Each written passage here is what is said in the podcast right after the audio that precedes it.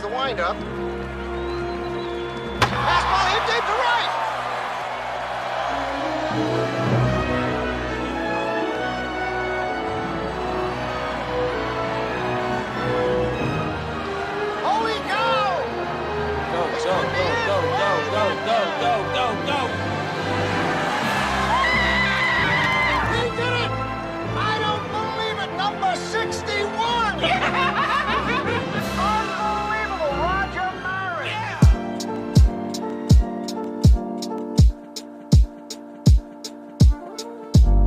Welcome into a special edition of the DNVR podcast, particularly Rockies edition baseball movies. We're talking movies here. It's movie week at DNVR, and we've got another conversation for you on a head to head matchup. I'm your host, Drew Creasman. With me is Patrick Lyons, and today we will be discussing a couple of great baseball movie classics from the 90s. I think they're both from the 90s. I'd have to double check that, I guess. But A League of Their Own and 61. As we've mentioned, uh, the baseball bracket is just incredibly deep, and this is a tough first round matchup. I think this is one that shows just how difficult it was to narrow down uh, the baseball movies and, and figure out how to get the seeding just right. So we're going to go through and talk. I mean, these are two just very different films, both based on real life events, uh, retelling the stories of some very memorable or maybe some less known parts of baseball history. So, as we did with the other one, let's start with the lower seed, Patrick, and jump in here with 61 asterisks. The asterisk i- is an important part of the title of this film. Absolutely, and you probably can put an asterisk next to uh, the fact that it was in the '90s because it was almost in the '90s. It was 2001, so it's close. Brutal. So, Technically speaking, it could fit, you know. Um, but yes, it stars Yeah. Barry Pepper as Roger Maris and Thomas Jane as Mickey Mantle on their quest to break Babe Ruth's 1927 single season home run record of 61 during the 1961 season of the New York Yankees. It was, of course, directed by Billy Crystal, huge, one of the biggest Yankee fans uh, out there. And the asterisk, as you said, plays such a, a huge part in it because for anyone that doesn't know the, the history of it, um, the commissioner at the time, Ford Frick, who um, was also you know, a ghostwriter, he was a, he was a close personal friend of Babe Ruth, ultimately decided, well, you know, if if Roger Maris doesn't break the record in 154 games, because that's how many Babe Ruth played, that's how many games were in a season back in uh, in the 20s, then this record wouldn't really count. So uh, the league had just expanded to 162 games, and so that was kind of the the pressure, not just if he would beat it, but would he beat it in time? And uh, the film, which may be surprising, I don't know how good your memory is of a film 20 years ago, was not released in in theaters. This was an HBO film, and it uh, I I couldn't wait for it it, it to come out, and that was uh, you that was you know you, you had to watch it when it came out, and it as it was during the day, HBO would play it ad nauseum, and each time it was on, I had to rewatch it. Yeah, you know, it's funny you mentioned that. I think I was such a big Billy Crystal fan again in the '90s, and and he was you know a big City Slickers guy, and and a lot of those movies. And I think I had seen an interview. I believe now I'm working on a 20 year old memory here that this was also his directorial debut. Most likely, yeah. And the reason I, I recall that is because I, I was watching some interview show and he was talking about making the movie. It wasn't even out yet, so he was doing the promo for it.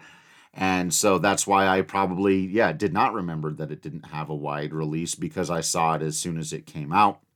Because we made a point to, because we like Billy Crystal, we like baseball, and we like movies, it seemed like a, a pretty obvious fit.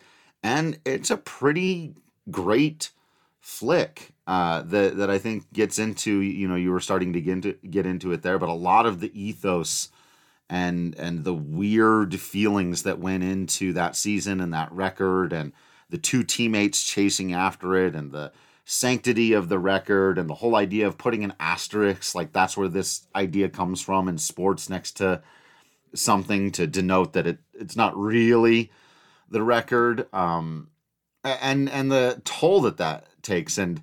I, I feel like the actor we were sort of talking about this before we came on here a little bit, but the the actor Barry Pepper who plays Roger Maris, uh, it's interesting. I, I think this was probably his finest hour as an actor. He's really a character guy who'd been in a bunch of random things. I, I remember him from a movie called Enemy of the State, starring Will Smith and Gene Hackman. I don't know if you remember that. Mhm.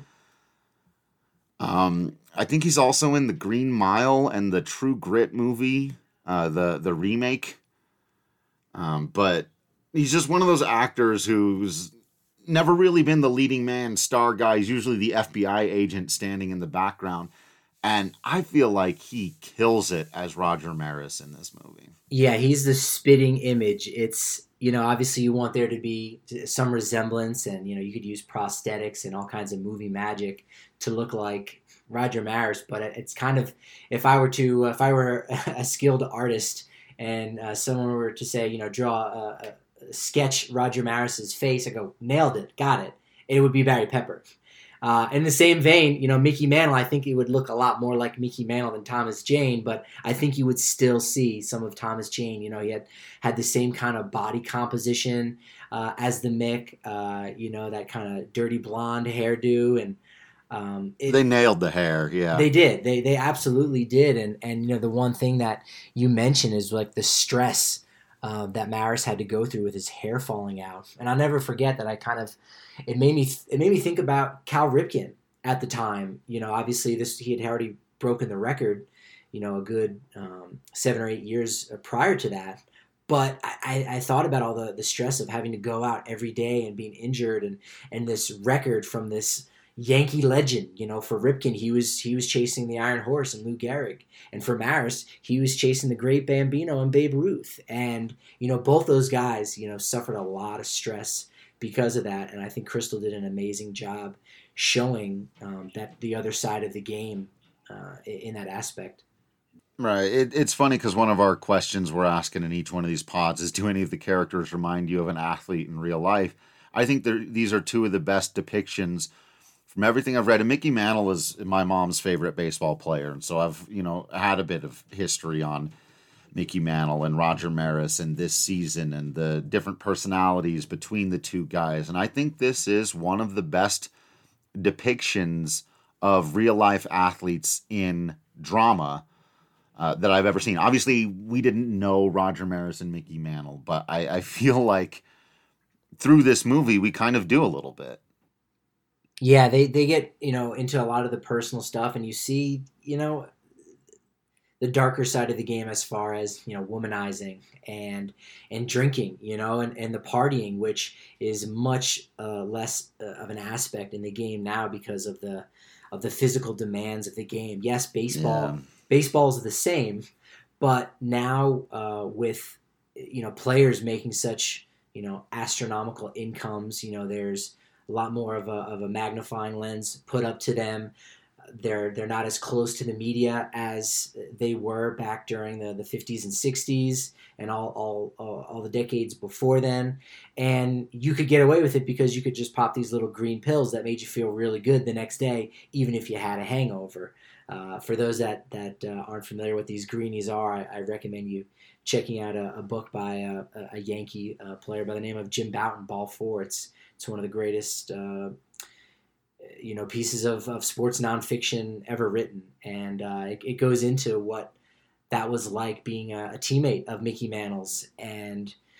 You know, he said late in his career, you know, he said if I if I knew now if I known I was going to live this long, I would have taken much better care of myself. And you know, Yeah. um, his, his dad, Mutt Mantle, uh, died a, a young age. Uh, named his son after his favorite ball player, Mickey Cochrane, and um, you know the Mick just just lived a, a hard life and you know played played hundred percent. You know you you saw him run around the bases with that trademark limp that he had suffered in spring training one year when Joe DiMaggio called him off uh, a little too late, stepped in a, a little. Uh, uh, drain grate there, and um, you know, kind of altered his career a little bit. Um, but at the end of the day, you know, he still is an all-time great, as uh, as your mom correctly has identified, of course. Yeah, watching him just destroy his body uh, in that movie is is brutal, but I, I think very realistic, or certainly in a drama. We know it's dramatized, but a lot about Mickey Mantle was pretty dramatic, and Yeah. so I don't think they had to reach. You know, they didn't have to go and create extra movie drama nonsense like a lot of movies do. They basically let the real drama of their personal lives and Mickey's body falling apart carry the weight, and then and then the race for the home runs. My favorite line of the movie uh, is a, a recurring one uh, when they come back after hitting home runs. Of course, that you know that's sort of the big thing. They're chasing with the home runs, and they're one or the other will hit one, and he'll come back, and the other guy will ask him, "So what was the pitch?" And the guy will say, "Well, it was a slider, but didn't really slide though." And then, you know, sort of middle of the movie, guy hits a big home run. He comes back, asks the other guy, So what was the pitch? He says, It was a curveball. Didn't really curve, though. And both of those are played for laughs and for fun, and they're doing the thing. And then the final one, again, we're spoiling these movies. So go watch it, come back if you don't want it spoiled. When he finally breaks the record, does Roger Maris, but with the asterisks because he wasn't able to do it in time, which just adds to the heartbreak and drama. He comes back, and Mick says, Okay, so what was the pitch? And instead of laughing and smiling and having a great time, he just kind of looks down at his feet and he goes, It's fastball. Guess it just wasn't quite fast enough. And it's, oh, it's so beautifully written and uh, executed and sort of triumphant and heartbreaking at the same time, which I think matches the story of both Mickey Mantle and Roger Maris. Yeah, and there is that you know comedy aspect in it that you know partially what makes Bull Durham so great. Uh, make sure you listen to to that episode where we go through the two Costner films, but the comedy uh, is is provided by the teammates and, like you said, the camaraderie, and of course Yogi Berra being on the team. You know, ninety percent of the game is half mental, and uh, Yeah. all the all these different comments he has about you know Mantle being a switch hitter, and um, that that was always good seeing seeing a young Phil Rizzuto, you know, for me growing up, these guys they were at Old Timers Day and and they were just larger than life. So to kind of turn back the clock uh, for them to be young again, uh, I, I think you know if if you grew up knowing those players or just you know don't even necessarily have to be a Yankee fan, but just loving the game and seeing these guys young again is amazing. And I think that probably made Billy Crystal feel young again. And he even, you know, went so far as to make Yankee Stadium look young again. You know, the original Yankee Stadium, um, you know, wasn't taken down um, until after the 2008 season, and when this was filmed around 2000, instead of you know filming at Yankee Stadium, they actually went and filmed at Tiger Stadium, which at that point I believe was on its way out, uh, because Tiger Stadium still kind of had that Yeah. um, the the facade and, and similar to what Yankee Stadium looked like because you know some some would say hey there's been two Yankee stadiums the old Yankee Stadium and the current one that came about in 2009 but others will say there's actually three there's there's the one before the major renovation that took place in the 70s you know the one that Maris and Mantle and of course Gehrig and Ruth had played uh, and then you know the next 30 years after that major renovation in the 70s that forced the Yankees to play over at, at Shea Stadium where the Mets played. Um, that was, you know, uh, a completely different era too of the stadium. So I think Crystal um, painstakingly went back to really, you know, try to, you know, reinvigorate what Yankee Stadium looked like back then, and, and Tiger Stadium did a uh, did a good job as the stand-in for that.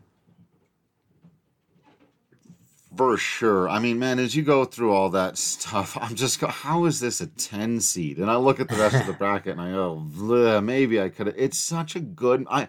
So one of the questions is, you know, what's the worst part or what's the worst line in the movie? I can't think of anything specifically in this movie that I think is bad or that I, I don't like. I would say maybe it doesn't carry quite the weight of some of the other movies on the list. But that's, I mean, I don't, I don't even know. I, I guess the final question to you on this, you know, is there any element of it that you're not sure of, or have, have I have we done a grave disservice to this movie by putting it as a ten seed? Are there really nine baseball movies better than sixty one asterisks? Because it's really good. Yeah, no, I, I think so. I mean, this is the, the toughest bracket to, to do the seeding, and I, I think there were probably 16 films. Folks are going to be reaching out to us on Twitter saying, oh, this should have gotten in at least as a 10 seed.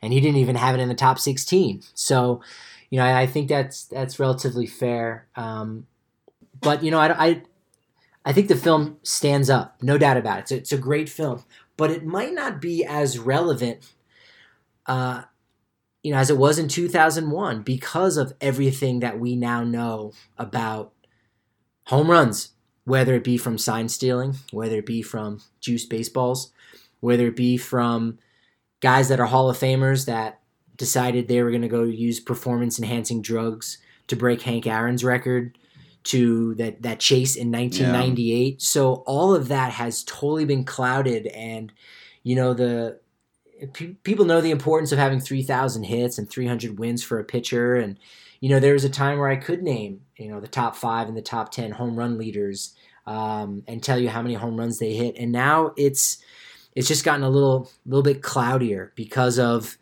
you know um, invisible yeah, asterisks. aren't there, aren't there even scenes with the mark McGwire eventually breaking? I'm trying to remember.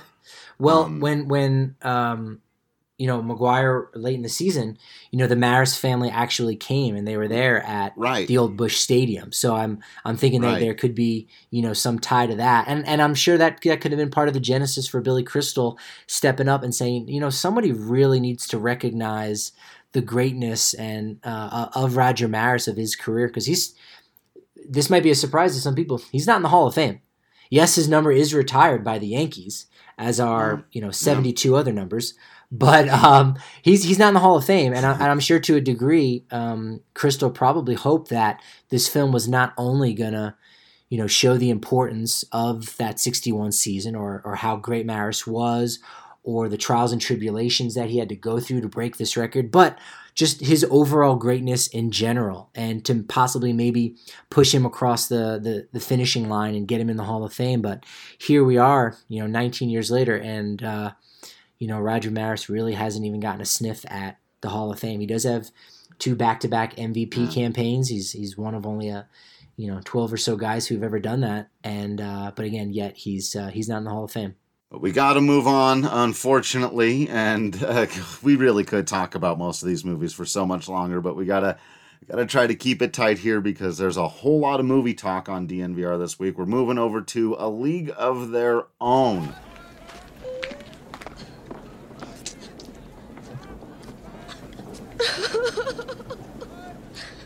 Are you crying? No. Are you crying? Oh. Are you crying?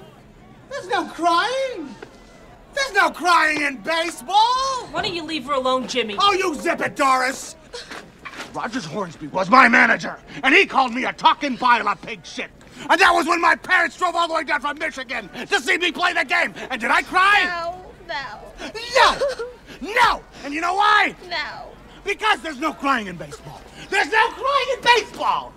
No crying. Classic. Uh, everybody knows this movie, whether they're super familiar with it or not. But Pat, why don't you remind us real quick? Absolutely. Uh, this may be my favorite film of all time, and I'm not entirely sure why. Um, but you know, League of Their Own tells tells a fictionalized account of the real life All American Girls Professional Baseball League. It was directed by Penny Marshall, who recently passed away, and it stars Tom Hanks, Geena Davis, Madonna, Rosie O'Donnell, and Lori Petty. It is phenomenal. I believe I saw this in theaters twice when I was a kid, and there was just something about the story that is amazing. It, it's the game of baseball, bottom line, and it, it doesn't really matter who's playing the game. Yes, of course, yeah. you know, um, 100%, 100% of the baseball that we see on television is played by men right? We um, right. Softball is is is the sport you know prescribed to um, young girls and, and, and women and um, at the high school and college level. And um, you know of course that's that's something that's uh, trying to be be changed a, a little bit. But it, it, ultimately it doesn't matter. You know this was just an amazing story. And you learn so much about part of baseball's history that at the time I knew nothing about Um, it celebrated the great athletes. It had, you know, uh, such great scope and, and pulled all of these different real life stories and and dramatized it. And you can just see the love that Penny Marshall has for the game of baseball and what she did in this film. And you know, I, I think. Uh, there's going to be other people out there that this might be their favorite baseball movie of all time and it's it's probably the one that if if you had to you know share the game of baseball with someone maybe from another country or from another planet and you say oh man all right i gotta show them a baseball movie. You might actually show them a league of their own. I'm not sure i could disagree with that. I i love that this is one of your favorite movies of all time. Uh, it's one of mine as well, definitely a personal favorite. There's so much of it, like you said, that just captures the game of baseball and reasons why anyone would love it. And I think that's why, and I'm going to jump all around these here because we got to get through them a little more quickly. But uh, Kit is my favorite character in the movie uh, because she's just the scrappy, won't give up, knows she's not quite as good as Dottie as the as the Geena Davis character, not as whatever all the things because there's still it, it, you throw on top of all the baseball stuff all of the ridiculous pressures that society puts on women and it was even more back then. So they've got to have their makeup and their dresses and all of these other things and, and kit just wants to pitch. She's just a pitcher. Before anything else she's that. And i just love every little determined look on her face. I always think of that actor too. Uh, she was the handler in Free Willy. I always think of her from that. And I don't, and this, and I don't know anything else that she's been in. Uh, but Tank Girl, you don't I, know, I you don't know Tank Keller Girl on my team. oh, how did I forget Tank Girl? That's a Point terrible Break. omission on my part. I'm sorry, comic book fans. I promise it just slipped my mind. Yeah, there. It's uh, that's interesting that that she's your favorite character because she doesn't actually resonate with me too much. Believe it or not, um, Interesting. It, it, it's all the other characters that it's it's amazing. You know, there's there's just so much history in the film, and again, it's it's a fictionalized portrayal of the All American Girls Baseball League, but uh, there's you know characters representing other people, and Jimmy Dugan representing Jimmie Foxx and Right. um, you know uh, Philip, you know Wrigley. Uh, actually, I can't remember what, what was the, the, name of Garry Marshall, Penny Marshall's brother. He was the owner of the league, and um, but it, it's Oh yeah. it's it's just amazing, and and you know the the quotes are just just never ending. Like if you if you take the, all the the top baseball quotes of all time, you know there's going to be a handful in there just from this movie. Obviously, there's no crying in baseball, which Of course. you know, I mean, uh, if if there was some kind of algorithm on on Twitter to see, you know, what gets hashtagged or what gets said the most, you know, on almost every day someone says there's no crying in baseball. You got to believe, you know, even during the off season because it's just so um, it's so true. There there is crying in baseball. Certainly uh, not the kind that we saw in that film during that scene, but uh, ah, it's it's just amazing. Yeah, uh, even the the end of that little speech, the thing he says to the umpire, uh, I'm not sure if I can totally repeat it on the pod. I probably could, but go, go and watch the speech. When he, his the physical description he gives of the um- umpire. Um, it's probably the meanest Tom Hanks has ever been in a movie too. I f- always forget because he's Tom Hanks and he's and he still does have his moments, but you're like, man, he is a crotchety old man in this movie. Yeah, this was kind of right at the right in in that sweet spot where every single film that he was in, it was just you know uh, an absolute can't miss. You know, Philadelphia was Smash was the first yeah. one that, um, Yeah. you know, of course, uh, it got him the the Academy Award. Uh, that that came out right after A League of Their Own, uh, which was '92. Philadelphia was '93. Forrest Gump '94. Apollo 13. 95. He does the voice of Woody Yeah, in Toy he just- Story, and it's yeah. just like at that Yeah. point. And so I think that, like you said, he was mean. I think that was kind of him also making the transition into more of a serious actor because, you know, he was in mostly comedies. You know, Big, of course, is a comedy, but there's this heartwarming side to it. Of course, Bonfire of the Vanities um, was a film where he was a little bit more serious, but for the most part, he was just a kind of a comedic actor, and he kind of, you know, he bridged that gap with, you know, as Jimmy Dugan, um, and then Sleepless in Seattle, of course, um, came right after that. But you know, he was yeah. he was just just fantastic in that film and the relationship that he has uh, with Dottie Hinson. And it, it's that I think maybe as a kid I thought, oh, is there something romantic going on between them? Um, just as a kid, but then as you get older and you watch, they play, they their acting is so on point that now when you go back and watch it, you you almost want to look for it like oh there's got to be something romantic happening between this man and this woman and when you watch it back not a trace at no point Yeah. do you believe tom hanks is anywhere you know emotionally uh, interested or, or, or, physically attracted to any of his players. And geena davis husband uh, bill pullman is off in war and she's she's in love with him. And at no point do you even question it. It's just just amazing acting in this film. Yeah, and and there it's there's a, a professional respect that Yes, grows professional. grows there, and it's a unique relationship, and it's so extraordinarily well done. Yeah, I, I think you know we, we talk about grading the acting. It's one of the best acted films uh, in the entire bracket. And you know, you know the the cast up and down is really incredible. Even you know people who weren't always known for being actors like Madonna and Rosie O'Donnell are really good in the movie. Whatever you may think of their careers outside of it, they're really, really good in this movie. Uh, obviously, Geena Davis and Tom Hanks carry the show. Um, is there an element now? I'm going to put you on the spot. You already told us one of your favorites. Is there a least favorite, a least believable? Is there something you watch it and you bump on, and go, uh, maybe could have done that a little better? Well, you know, Jon Lovitz as a scout is both hilarious but also infuriating because he's just so hard and there's no give.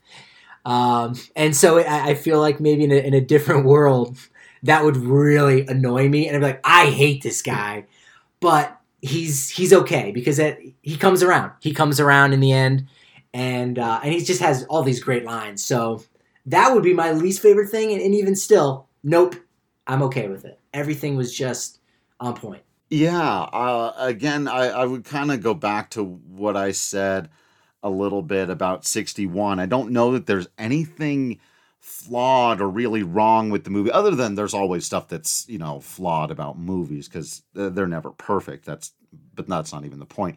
Um, it, it's more that, you know, I, I just feel like there are a few other baseball movies that are a bit more impactful or, or, or whatever, even a bit more classic. But I could see this one going a long way. Like it really is extraordinary. There, there's, it's got a, a strong message at its core, and that's probably why I seeded it a little bit higher. We talked about maybe the the ultimate message, the themes in 61 not about like bettering yourself but like the actual like just hitting a bunch of home runs where this is you know much more about overcoming all of these societal nonsense and all of these ridiculous expectations and just being able to form a team and accomplish a goal and i think its themes therefore are a bit more timeless and a bit more universal um i don't know that it's as expertly written and directed as some of the other things above it. That's pretty much all I can come up with. Yeah, I, I know that's that's a great point talking about, um, you know, the the societal impacts uh, at that time that were going on uh, for women to overcome, and and it actually reminds me of a scene where uh, there's a foul ball, it, it's hit down like the right field line, and there's a black woman there who's dressed up and who came to the game as a fan. And she picks the ball up, and you know the first baseman's like, "Okay, throw it to me," and then she fires it all the way in into the infield, and you you go, "Wow, okay, well you're telling the story of um, this this girls' league, but you're also reminding folks that it was only white girls, white women that were able to play this game, not African American." So you know, that it, it really just touched on on the history of the game in, in such a beautiful way. And there's so many Easter eggs where if, if the this does go deep and have a deep run, that I'll I'll have uh, if if I'm a part of those shows a lot more. The the one I do want to mention is, you know, the the, the film starts and ends with these um, older women Mm-hmm. getting together in a reunion, and uh, the field that they play on is Doubleday Field, which is in Cooperstown. So those of you that come out um, in, in late July to, to see Larry Walker's induction, um, you're gonna you're gonna recognize that field. It'll be open to the public. You should be able to just kind of go in, look around, and, and think, oh shoot, wow, this is this is where they they filmed uh, you know a really important scene in a league of their own. I don't think there's any better place to end it than that. Hopefully, we'll have more chances to talk about all these movies. Make sure that you're subscribing the Denver Sports Podcast feed, all the other stuff. We're going to be doing a bunch of these podcasts for a bunch of different movies. If you're into some uh, in the other sports, they're going to be doing theirs as well. So be on the lookout for all of that. Make sure you're following everyone on social media. For Patrick Lyons, I'm Drew Creasman. Thank you so much for listening, and we will see you next time.